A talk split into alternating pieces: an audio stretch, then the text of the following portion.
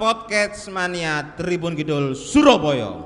Nah, kita ketemu untuk sesi yang terakhir. Ini dari sesi yang terakhir ini kita sedikit calling down, yang di mana kita akan membahas soal eh, pergerakan bursa transfer.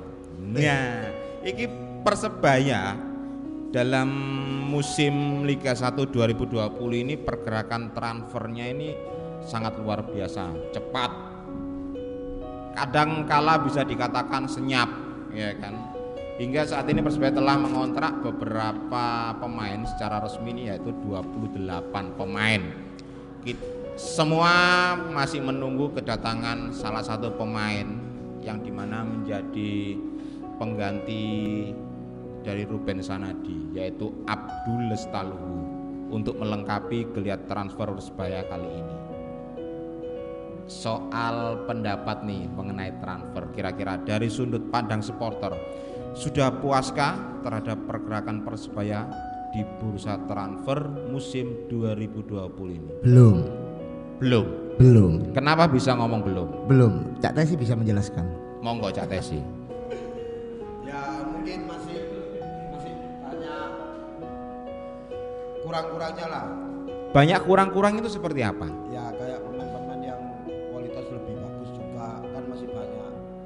tapi mungkin Aji Santoso percaya sama anak-anak muda dan akhirnya banyak anak-anak muda yang diikut ke tim Persebaya Surabaya Tapi ada bagusnya juga kalau dari sebuah tim kita mengawalinya dengan skuad yang muda-muda. Karena apa? Ini kita berbicara tentang jenjang.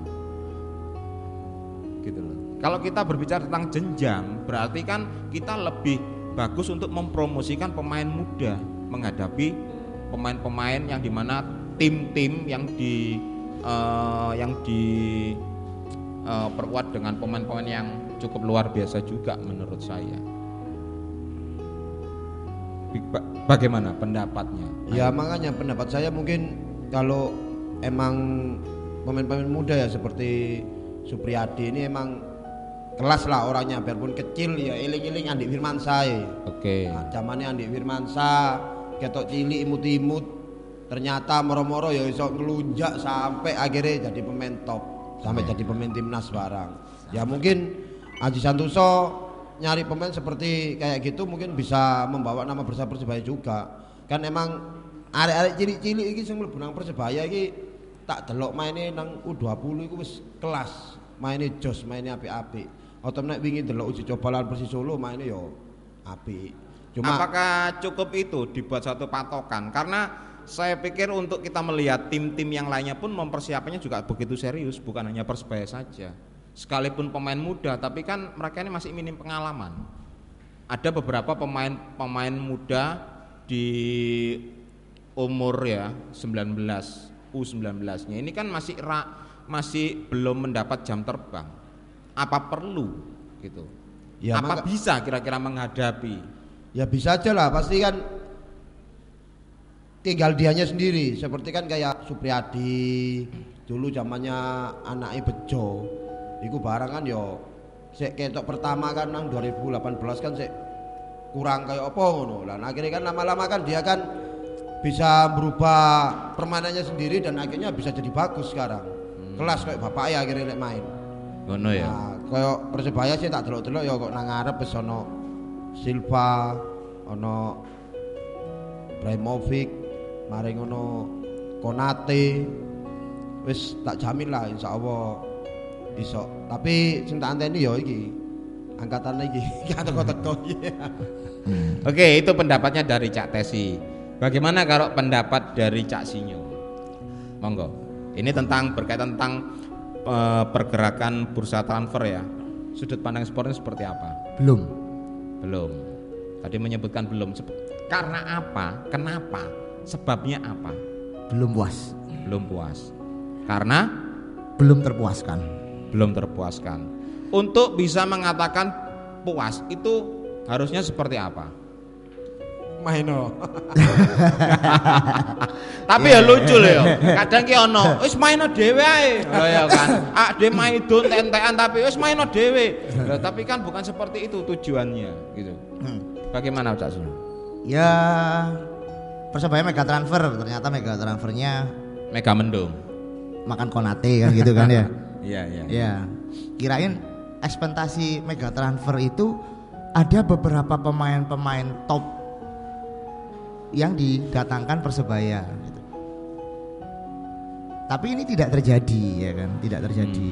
Nah, sampai detik ini pun persebaya ini masih belum bisa mendapatkan back sayap kiri grade A.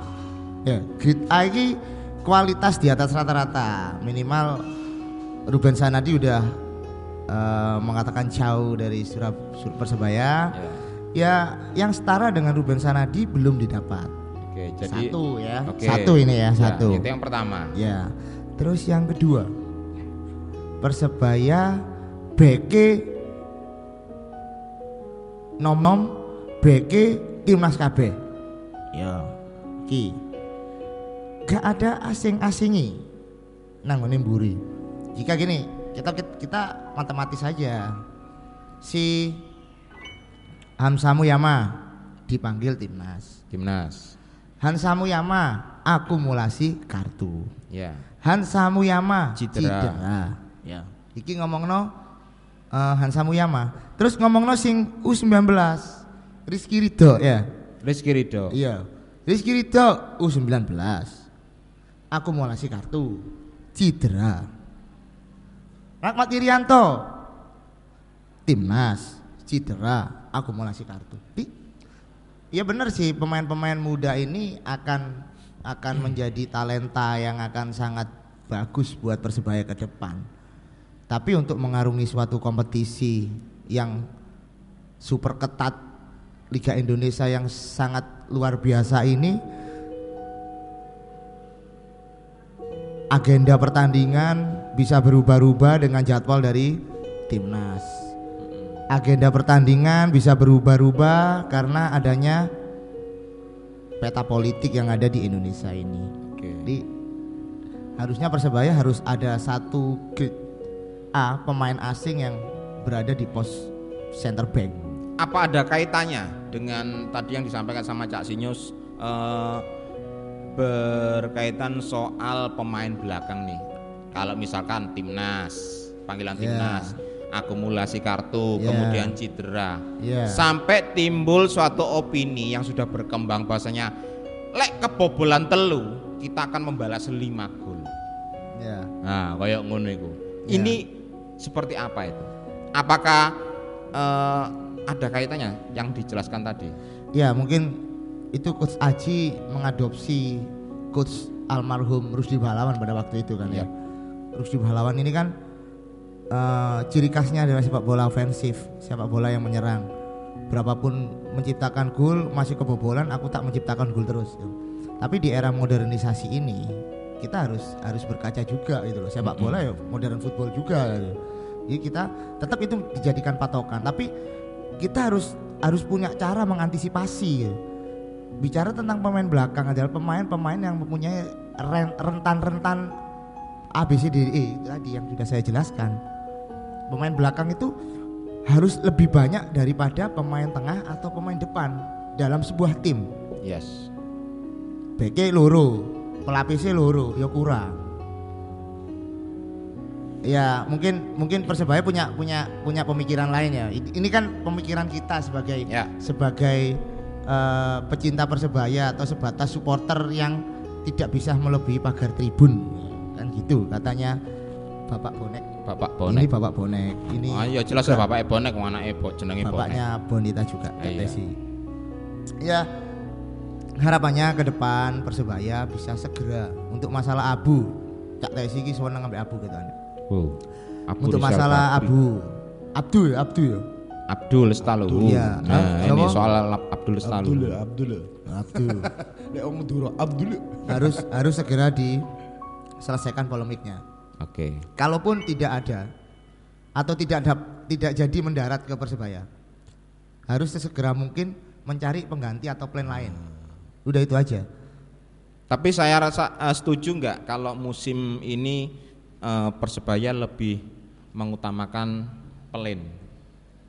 Soal skuad ya, kalau kita melihat suatu skuad yang sudah yang sudah ada saat ini, yang sudah resmi, ini apakah seperti itu kira-kira? Persebaya ini menyiapkan beberapa plan dengan eh, terutama di, di bagian posisi belakang ini pemain. Ini yang masih rawan juga, yang beberapa dari teman-teman bonek juga masih sedikit ragu dengan komposisi pemain yang ada di belakang.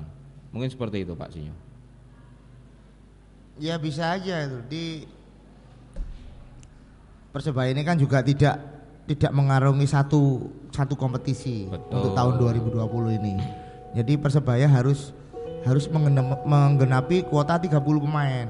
Kalau Persebaya ini masih sekarang ini masih 28. Jadi kurang dua. Maksimalkan dua dua pemain atau dua tempat kosong ini kepada pemain-pemain yang mempunyai rating tertinggi atau grade A tadi itu.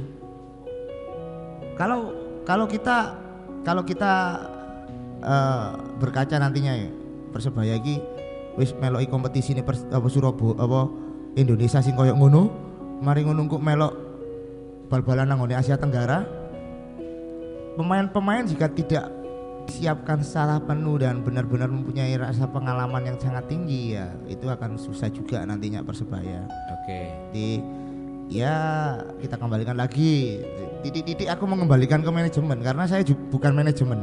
Titik-titik tak balik nonang di tim pelatih karena saya buka bagian dari tim pelatih persebaya. Heeh. cuman kita masih punya suatu keinginan unek-unek di mana kalau unek-unek kita ini di- bisa di, diterima kan enak ya. Bisa bisa enak. Tapi ake ake gak dirungokno ne ya. iya. Ya, sebatas sebatas mengene toh sebatas. Sebatas ngerasani Nah ya beratas opo sih ngono ya kan. Oke. Mungkin ada yang ditambahin? Tidak. Cak Desi aja lah Ada yang ya ditambahin? mungkin Oh. kalau masalah back emang yang dikatakan Mas Inyo emang sangat-sangat benar. Soalnya rata-rata kan yang senior sama yang junior kan banyak-banyak pemain timnas. Lalu Hmm. di Joko kabeh marono kaya apa Persebaya? ngomong soal pemain timnas tahun 2020 ini skuadnya Persebaya ini didominasi oleh pemain-pemain muda yang di mana saya rasa dari tim kepelatihan ingin menggominasi. Menggomina apa? Mengombinasi apa? Kombinasi kombinasi. Mengkombinasi ya Iya. untuk mengkombinasinya pemain muda dengan pemain senior. Mengcombine. Nah, dalam sekuatnya ini seperti apa ini? Eh, tanggapan-tanggapan soal pemain-pemain muda, khususnya ini jebolan internal Persebaya. Salah satunya ini ada beberapa pemain yaitu Erinando Ari. Ya ini adalah penjaga gawang yang di mana kita tahu juga di timnas juga bagus penampilannya. Kemudian ada Koko Ari yang baru mendapatkan eh, beberapa kesempatan bermain tapi juga cukup bagus. Dia juga sebagai back kanan ya, back sayap. Kemudian ada Rahmat Irianto ini yang yang bisa menjadi eh, banyak plan untuk bisa ditempatkan di beberapa posisi. Selain pemain belakang, posisinya dia juga bisa menjadi Nang pemain biayi, gelandang bertahan maupun juga sempat kemarin dimainkan di posisi back kiri. Kemudian juga ada eh, Rizky Rido yang sempat dibahas dari Pak Sinyo tadi. Kemudian ada Zulfikar Ahmad, ini gelandang juga. Enak Kemudian ya. Kamaludin, gelandang ini seperti Supriyadi tadi yang tadi sempat ditanggapin so, eh, dengan Cak Tesi. Nah ini tanggapan-tanggapannya seperti apa ini kuat tentang skuad Persebaya pada musim 2020 ini Persebaya sangat eh, lebih eh, ingin eh, memberi satu kombinasi pemain muda dengan pemain senior.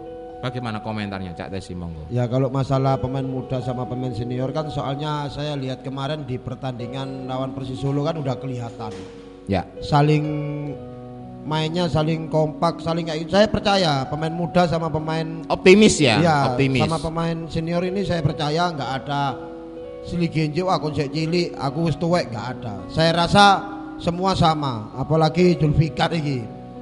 Cedok om aku tambahan, omai ngagel. Wis tak omongi bolak-balik, kon main sing enak nang Persebaya. Ojo ngono. kelemar-kelemar. Ojo ngono. Contoh Supriyadi. Oleh- Siap? Oh no.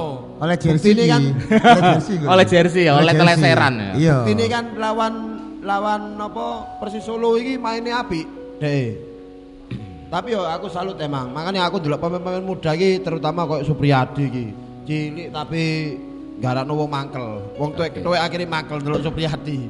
Makanya aku percaya sama skuad pemain-pemain muda yang ada di Persebaya, insya Allah bisa membawa Persebaya jadi lebih bagus lagi di 2020. Oh, khususnya untuk musim 2020. Kak itu penda- pendapat dari Cak Tesi. Kalau pendapat dari Cak Sinyo sendiri bagaimana? Dengan skuad di 2020 ini Persebaya mengombinasi pemain muda dengan pemain senior. Tanggapannya ya apa, Cak Sinyo? Iya bagus bagus bagus. Bagus untuk masa depan juga ya. Ya. Bagus untuk masa depan. Jadi ya emang dalam suatu tim yang besar itu mengorbitkan eh salah satunya adalah mengorbitkan tim eh mengorbitkan pemain muda. Wajib ya Wajib. itu ya. Tim itu dikatakan dikatakan tim besar jika tim itu mengorbitkan pemain muda. Nah, Persebaya ini sudah sudah dalam grade situ. Persebaya sudah banyak menciptakan pemain muda. Iya. Banyak menciptakan pemain muda yang sudah disebutkan sama Cak Ipul tadi Ya. talenta-talenta muda yang berpotensi untuk menjadi pemain pilar di tim nasional Indonesia itu. Menurut Cak Sinyo sendiri, kira-kira dari beberapa pemain yang sudah saya sebutkan tadi ini yang akan bersinar di Liga musim 2020 ini, kira-kira siapa? Dari antara pemain yang sudah saya sebutkan tadi ada penjaga gawang. Ini juga berat juga ini ya untuk bisa eh, bersaing da- dengan pemain yang lainnya Senior, kan, iya. di mana ada senior-seniornya. Mungkin eh, lebih kepada apabila dari Abdus sendiri tidak berhasil, mungkin Koko Ari ini yang bisa menjadi suksesornya ini. Bagaimana menurut? Ada Rahmat Irianto, kemudian ada Rizky Rido, Zulfikar Ahmad, Kamaluddin, begitupun juga dengan Supriyadi. Kira-kira siapa yang bersinar? Nah, kalau kalau kita melihat dengan skuad Persebaya yang saat ini ya, Rizky Rido. Rizky Rido ya. Kalau menurut Cak Tesi, Kalau saya Jubikar sama Supriyadi. oke. Ojo kakek situ aja. Situ ae. Oh. Supriyadi. Supriyadi. Kalau dari Cak Sinyo tadi menyebut Rizky Rido. Rizky Ridho. Pendapatnya apa Cak Sinyo? Taktis, keker, jangkung, Jangkung. muda, intercept bagus. Ini pendapat Cak Sinyo mengenai pemain Rizky Rido yang di mana Oke. akan bersinar pada musim 2020. Kalau pendapatnya Cak Tesi tentang Supriyadi, Lek Supriyadi ini saya sukanya apa? Orangnya kecil, ya masih cilik tapi lincah. Satu lari kencang. Wong tuwek-tuwek ditipu kabeh. Aku senenge mainnya skillnya seperti Messi kalau Oh. bawa bola. jadi wong tuwek, seucul. dadi wong tuwek-tuwek iku jarene Cak Tesi iku ditipu. Iya, iling-iling Andi Firmansyah disapu ambek Beckham. Oke, untuk ekspektasi ini terhadap pemain asing seperti Mahmud Id dan Konate terutama yang yang sempat dikatakan banyak eh, beredar kata-kata sebagai mega transfernya Persebaya. Ini pendapat dari harapannya, ekspektasinya seperti apa dengan pemain baru. Ini kita sudah melewati pemain-pemain muda tadi ya. Eh, sekarang ekspektasinya seperti apa sih terhadap Mahmud Id dan Konate? Monggo, Cak Tesi dulu. Kalau masalah Konate memang saya kan udah tahu permainannya di Liga Indonesia mulai dari Persib Bandung, habis itu main di Arema dan sekarang pindah ke PSPS Persebaya. Pekanbaru. Iya. Iya. Akhirnya wis ngerti delok mainnya Konate emang kelas. Emang dari dulu sebelum dia pindah di Arema saya pingin emang Konate di Persebaya dan akhirnya gagal di Persebaya. Konate ini membawa tim baru sekali ya juara yaitu Persib. Ekspektasinya sangat tinggi. Pastinya seperti itu. Harapannya untuk di Persebaya musim ini. Kemudian untuk Mahmud Id, Kalau masalah Mahmud kan mungkin lihat permainannya kan cuma di YouTube. Enggak pas kayak Balde. Tapi insya Allah enggak. Lah iya, sawangannya Balde kaya koyo Celtic lah eh, bisa membobol eh, apa ngebelno gawangi Liverpool tibake man ya ngono klemar-klemer. Enggak, Ya. tapi kalau masalah Mahmud ini insya Allah bagus mainnya. Dan kemarin juga saya lihat latihannya juga lihat dari badan-badan kekarnya seperti Ibrahim ini memang cocok lah di Persebaya kalau diduetkan sama David De Silva. Yakin ya itu ya? Yakin, yakin, yakin lah sumpah. Kalau oke itu tadi pendapat dari eh, ekspektasi dari Cak Tesi mengenai Mahmud Id dan Konate. Kalau menurut Cak Sinyo sendiri bagaimana ini? Ekspektasinya dengan dua pemain baru ini. Ya semoga bisa kompak dengan tim yang udah lama aja. Oke. Ya, saling bahu membahu lah. Itu aja sih. ya Lebih kalau itu ya. kalau bicara tentang segi teknik, skill dan sebagainya ya kita lihat aja nanti di lapangan. Ya. Hmm, Oke. Oke, teman-teman, itu tadi pendapat dari Cak Tesi dan juga dari Cak Sinyo mengenai skuad Persebaya pada musim 2020 yang di mana Persebaya juga tidak hanya dalam apa berlaga di Liga 1 tapi mengikuti beberapa kompetisi, event kompetisi. Eh, salah satunya juga yang akan dihadapi ini eh, yang dalam Asia. waktu dekat ini adalah friendly match, kemudian Piala Gubernur. Kemudian juga nanti ada ACC ya. Ya, ada ACC Cak Sinyo ya. Nah, ini ya harapan kita juga tetap sama ya supaya eh, pemain-pemain ini mampu mampu eh, bermain dengan bagus yang di mana kombinasi antara pemain muda dengan senior bisa berjalan seperti yang kita harapkan bersama. Oke, kemudian untuk yang terakhir ini mengenai harapan terhadap skuad Persebaya musim 2020. Kalau tadi tentang teknik, ekspektasi tentang pemain dan kemudian kombinasi antara pemain ini harapan. Harapan dari Cak Sinyo dan Cak Tesi ini untuk skuad Persebaya pada musim 2020. Harapan saya juara. Harapan Cak Tesi juara. Yakin lah sumpah juara. Soalnya wingi nang Tribun Kidul kan wani juara ya iku juara. Oke, wani juara. Optimis wani Optimis juara. Berarti insya Allah juara. Oke. Kalau dari Cak Sinyo iki kudu ono iki embel-embel liyane. Ya, kalau- tentang skuad Persebaya ini. Kalau juara kita pasti kepingin juara semua. Tapi sebelum juara ini pasti eh, harus melalui beberapa proses. Nah, iki sing Di- dinteni ku mau. Ah, untuk tim, terutama tim ya, harus menjaga kondusivitas, Ya. kekompakan, dan chemistry itu harus benar-benar sudah ada Terbangun ya, ter- tercipta. tercipta sebelum kompetisi dimulai. nah, Jangan seperti dua musim kemarin. Dua musim kemarin Persebaya ini ngegase ini telat. telat. Justru ke- chemistry itu terbentuknya pada akhir-akhir ya. Ya, Eh, chemistry dari kedua. Persebaya ini di dua musim ini tercipta di putaran kedua. Betul. Ah, di tahun ini 2020 yang kita semua sudah sangat mereka-reka bahwa Persebaya harus juara. Chemistry ini harus bisa tercipta sebelum kompetisi dimulai. Begitu kompetisi dimulai, chemistry sudah dapat, kita bisa menikmati dan bisa memberikan suatu kemenangan yang yang menurut kita adalah itu yang harapan yang paling besar buat kita sebagai pecinta Persebaya. Oke. Tapi mungkin kalau mengenai kalau kita berbicara soal eh, chemistry, mungkin apabila tahun ini kita tetap optimis nih juara Iya, tahun iya. ini. Tapi kalau memang amin, kita amin. tidak bisa juara, tapi saya yakin untuk terciptanya apabila bisa mempertahankan ya skuad ini dipertahankan dalam satu musim, saya yakin untuk musim berikutnya di 2021 saya yakin Persebaya bisa juara. Dan andai kata. Satu hal satu lagi ya. Ya. Di harus ada satu leadership pemain yang bisa benar-benar bisa mengayomi seluruh pemain yang ada di Persebaya.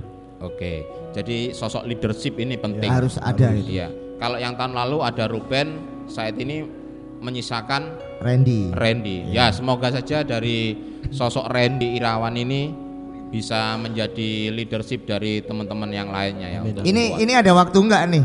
Ada waktu enggak? Ada waktu satu menit. Ya. Kita di sini tadi ngobrol-ngobrol kita tidak meng- membahas satu tentang home base dari Persebaya. Bisa nggak kita bisa ikut nimbrung untuk masalah home? Oh gitu ya.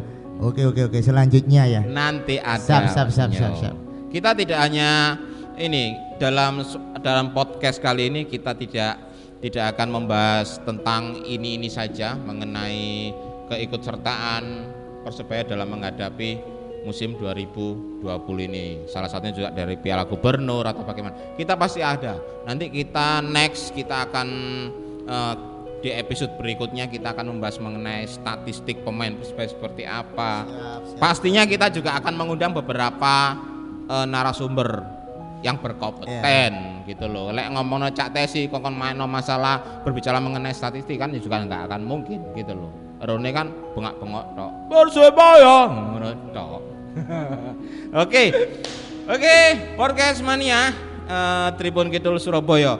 Eh, tadi eh, adalah semua sudah dari sesi pertama sampai sesi ketiga sudah kita bahas eh, semua dari kedua narasumber kita Cak Sinyo ataupun Cak Tesi.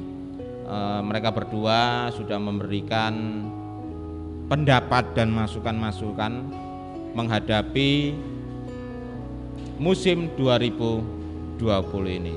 Oke, harapan kita bersama mudah-mudahan eh, Persebaya pada tahun 2020 ini mampu menjadi juara. Amin. Amin.